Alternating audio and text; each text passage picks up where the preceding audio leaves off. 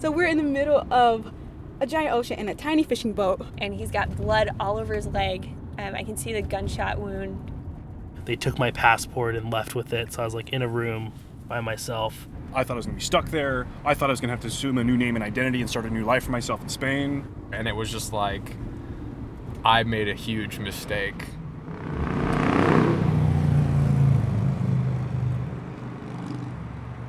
This is Driving with Strangers. I'm Sam Harnett. In this episode, I ask my rideshare passengers about travel disasters.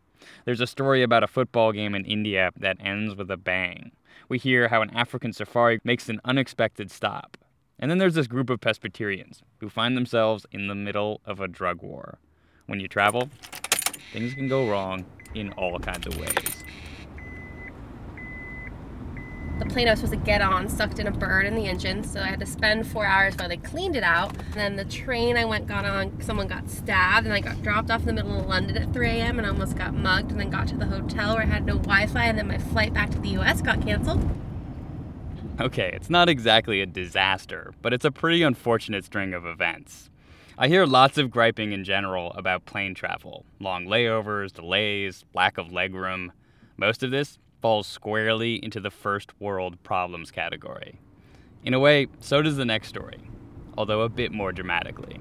When I was getting on the plane, I remember thinking that I was going to sit in the emergency exit row, just in case some shit goes down. You know, I'll be like the first one off. He was 10 years old, still young enough to have a contingency plan for an airplane crash. He and his family were on this African safari, and they were taking a small prop plane to a rural airport. As they approached the landing, they flew out of a fog bank and directly into a tree.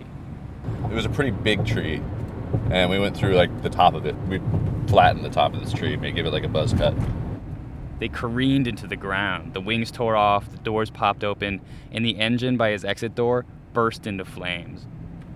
And the plane's still moving, and I was strapped into my seat. So basically, I had this huge ball of fire next to me, and I couldn't go anywhere. As chaotic as it was, he says he can't remember any sound. In his mind, the whole crash was silent.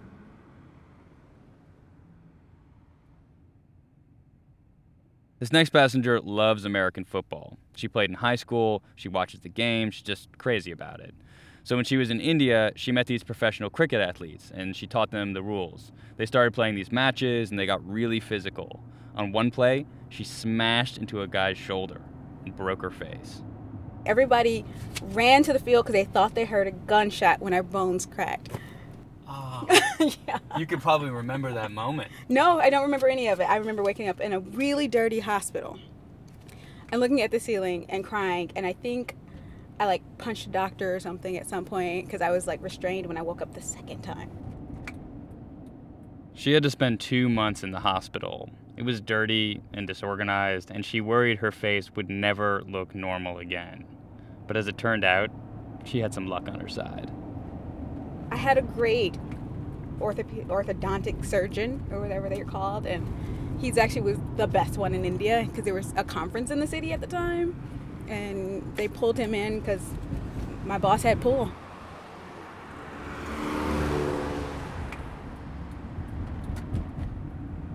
I was worried that I would be stuck in the middle of nowhere, Nicaragua, with no way out.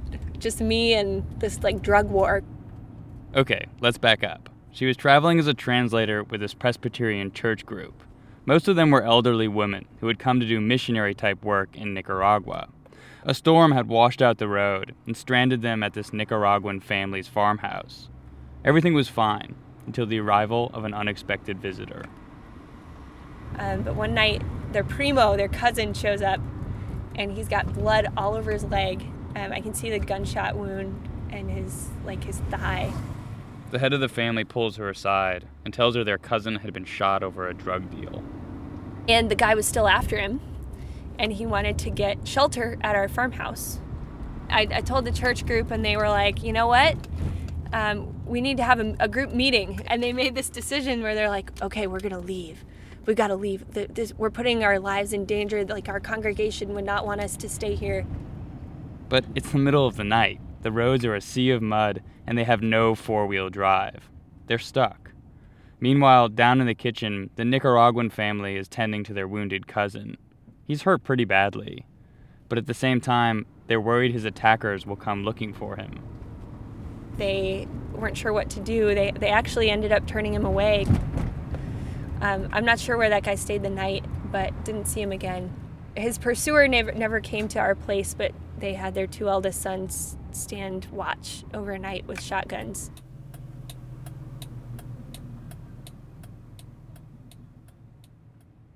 It's easy to make a mistake without knowing it when you travel. Maybe you break a custom or do something offensive, or maybe you try to buy something you shouldn't. So we're at this big market um, in Shanghai, and I am asking around trying to find bobbleheads.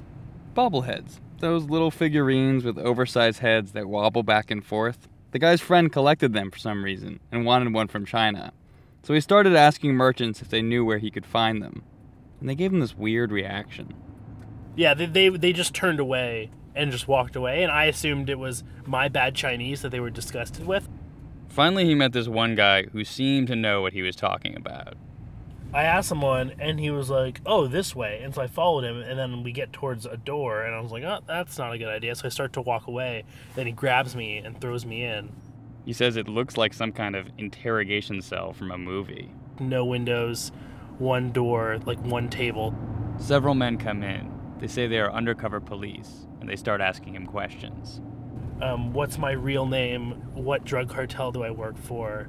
Um, who am I here to assassinate? Assassinate?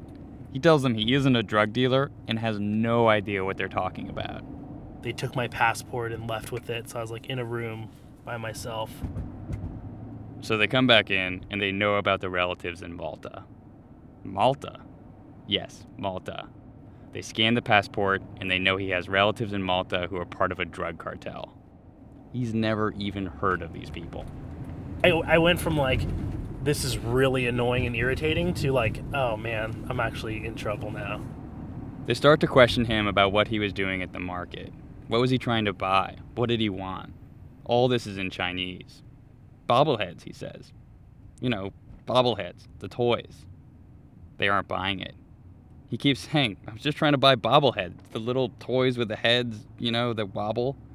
Eventually, one of the policemen repeats the word he thought meant bobblehead. Gao Tao. And he explains what it really means. This is opium. I was like, oh, that's not good. The whole time, he was saying opium, which is Gao Tao. And I, I believe the word for bobblehead is Gao Tao. So that's why he had gotten all those strange reactions at the market. Yeah, I was just basically going around asking random people, like, hey, do you know where I can find bobbleheads? But came out as, do you know where I can find opium? He tried explaining that he had just said the wrong word. It was a mix up, it was a mistake. They're really similar words. They still didn't believe him.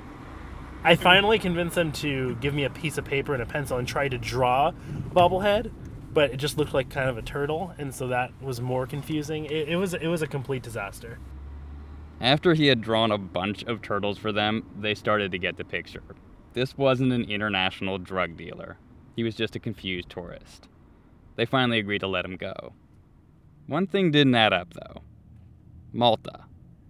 So when he got home, he did some family research. And you know those drug dealing relatives? It turns out they really do exist.